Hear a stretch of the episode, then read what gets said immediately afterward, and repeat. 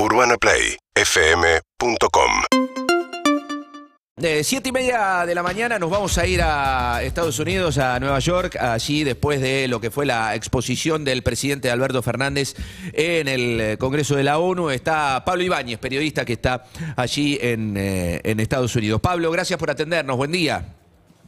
¿Cómo le va? ¿Cómo andan? Bien, bien, bien, Pablo, gracias por este tiempo. Bueno, eh, ¿qué, se- qué sensación te dejó la, la exposición de Alberto Fernández ayer? Bueno, viste que se venía esperando cuál iba a ser el eje eh, respecto a la violencia política y al repudio por el atentado a Cristina. Quizás fue un poco más eh, enfático de lo que se esperaba, porque arrancó hablando de ese tema, con la cuestión de los magnicidios y referencias bastante específicas sobre eh, lo que eh, habló del fascismo y esta idea bastante eh, transitada en este tiempo de las derechas que terminan transmitiendo mensajes de odio. Me parece que la centralidad estuvo con eso. No es novedoso sobre lo que se venía hablando, ¿viste? porque ya la semana pasada se venía charlando, había trascendido la idea de Alberto Fernández de que ese iba a ser el eje de, eh, el mensaje y finalmente eh, lo concentró ahí, repitiendo además algunas cuestiones históricas, como la, demanda por Malvinas, que es un tema que es recurrente en la ONU, también la lucha contra el terrorismo, sobre todo lo que tiene que ver con los ataques a la embajada de Alamia y planteos de ese tipo. Pero la centralidad política, eh, si uno tiene que hacer una especie de balance entre ese, que de lo que fue o de lo que va a terminar siendo el día de hoy en Houston la gira de Alberto Fernández, el punto principal arrancó el lunes con la cita con Georgieva, lo de la ayer, eh, ayer eh, por la tarde acá en Nueva York, y la reunión de esta tarde aproximadamente con más de 30 empresas petroleras en la meca del petróleo que es Houston, hablando básicamente del proyecto, del megaproyecto Vaca Muerta. Pablo, ¿cómo andás? Soy David Cayón, ¿cómo estás? Hola David, ¿cómo andamos? Bien, ¿y vos? Escúchame, eh, a ver, eh, después de la reunión con Georgieva hubo eh, hay unas palabras de la titular del Fondo Monetario Internacional que dijo, bueno, tres ministros, un solo plan. Sí. ¿Cómo fue el tono de, esa- de ese encuentro, teniendo en cuenta que hoy se va a encontrar con empresarios del sector privado? ¿Fue bueno? ¿Cuál fue la percepción que tuvieron? Eh, La, la Georgieva que estuvo en la conversación ahí en el primer piso del consulado, por ahí los que son un poco memoriosos se van a acordar que ahí en el 2018, en ese mismo lugar, pero del otro lado, sobre una eh, una mm, estufa, Sí. esas estufas antiguas, hubo una foto del 2018 entre Nicolás Dujovne y Christine Lagarde, cuando Sí. se hace el acuerdo con el fondo. Ahora, lo que recordaban un poco ese proceso, había una Georgieva muy amable, muy predispuesta, contaba ahí algún colega que ha seguido el tema Fondo Monetario, que es la primera vez que Georgieva da una conversación eh, pública, más allá de que no respuesta, pero una no pregunta, pero una exposición larga de ella, eh, con periodistas argentinos sobre el caso argentino. De alguna manera siempre uno lo ve esta cuestión de que nosotros hemos dado, pero también para el Fondo Monetario Argentina es el principal deudor y particularmente para Georgieva que funcione, dicho esto entre comillas, el, el acuerdo para Georgieva es determinante porque Sí. tiene que ver con, incluso con su propio interno con el Fondo Monetario. El de Georgieva fue bastante particular porque fue muy enfático, muy enfática, hizo algunas ironías sobre bailar el tango, hizo esta famosa mención a que ella quería que eh, le había mostrado a Alberto Fernández la foto de su hijo Francisco y Sí. ella quería que la sonrisa de Fernández esté en la cara de todos los argentinos, una cosa así. Sí, bastante por el crecimiento económico, sí.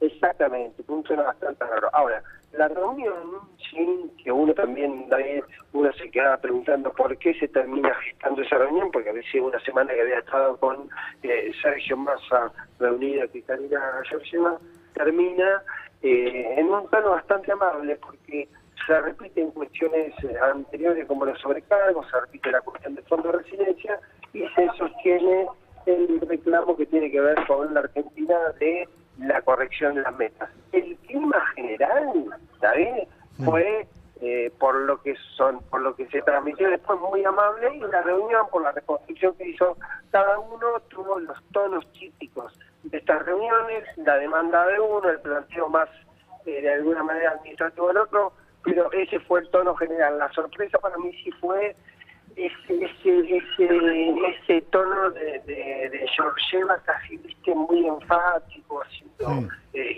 y algún comentario así muy liviano y eso me parece que fue el dato distintivo. Estamos hablando con Pablo Ibáñez, eh, corresponsal de Diario AR, que está en la gira presidencial de los Estados Unidos del presidente. Ahora, Pablo, vos decías recién, bueno, la rareza fue que se juntaba eh, con George Iba una semana más tarde que se, que se había juntado con Sergio Massa. Sergio Massa también estuvo eh, con los empresarios petroleros. Digo, como que no tiene una agenda muy diferente más allá de la bilateral que tuvo con el presidente de Portugal y de Francia. Sí, lo de anoche con Macron, quizás haya alguna novedad con el tema Macron en, las próximas horas, porque esa reunión fue anoche en el consulado de Francia, se está dando alguna información eh, que primero hay que ver, digamos, cómo decanta, eh, y es cierto esto que decir, de alguna manera una duplicación, porque mm. el lunes pasado estuvo eh, Massa con Joseba y, y, el viernes pasado, este viernes, no, 10 días atrás, Massa estuvo con eh, las empresas petroleras. Mira, no sé, no sé, David, a veces viste, se encima en esta reunión con los petroleros, Alberto Fernández se venía planificando hace mucho tiempo, después aparece lo de Massa y termina en esta especie de repetir estos movimientos en espejo, porque yo me pongo en el lugar que llaman muchos empresarios que ya estuvieron hace 10 días con masa, que van a escuchar más sobre lo mismo. Claro. Por lo tanto, a veces no se sabe si es una, eh, una cuestión de de desorden de agenda o algo más sutil que tiene que ver con... ¿Con quién le está sacando el espacio al otro? O con la interlocución, o quién quiere convertirse en interlocución. De hecho, fíjate un detalle.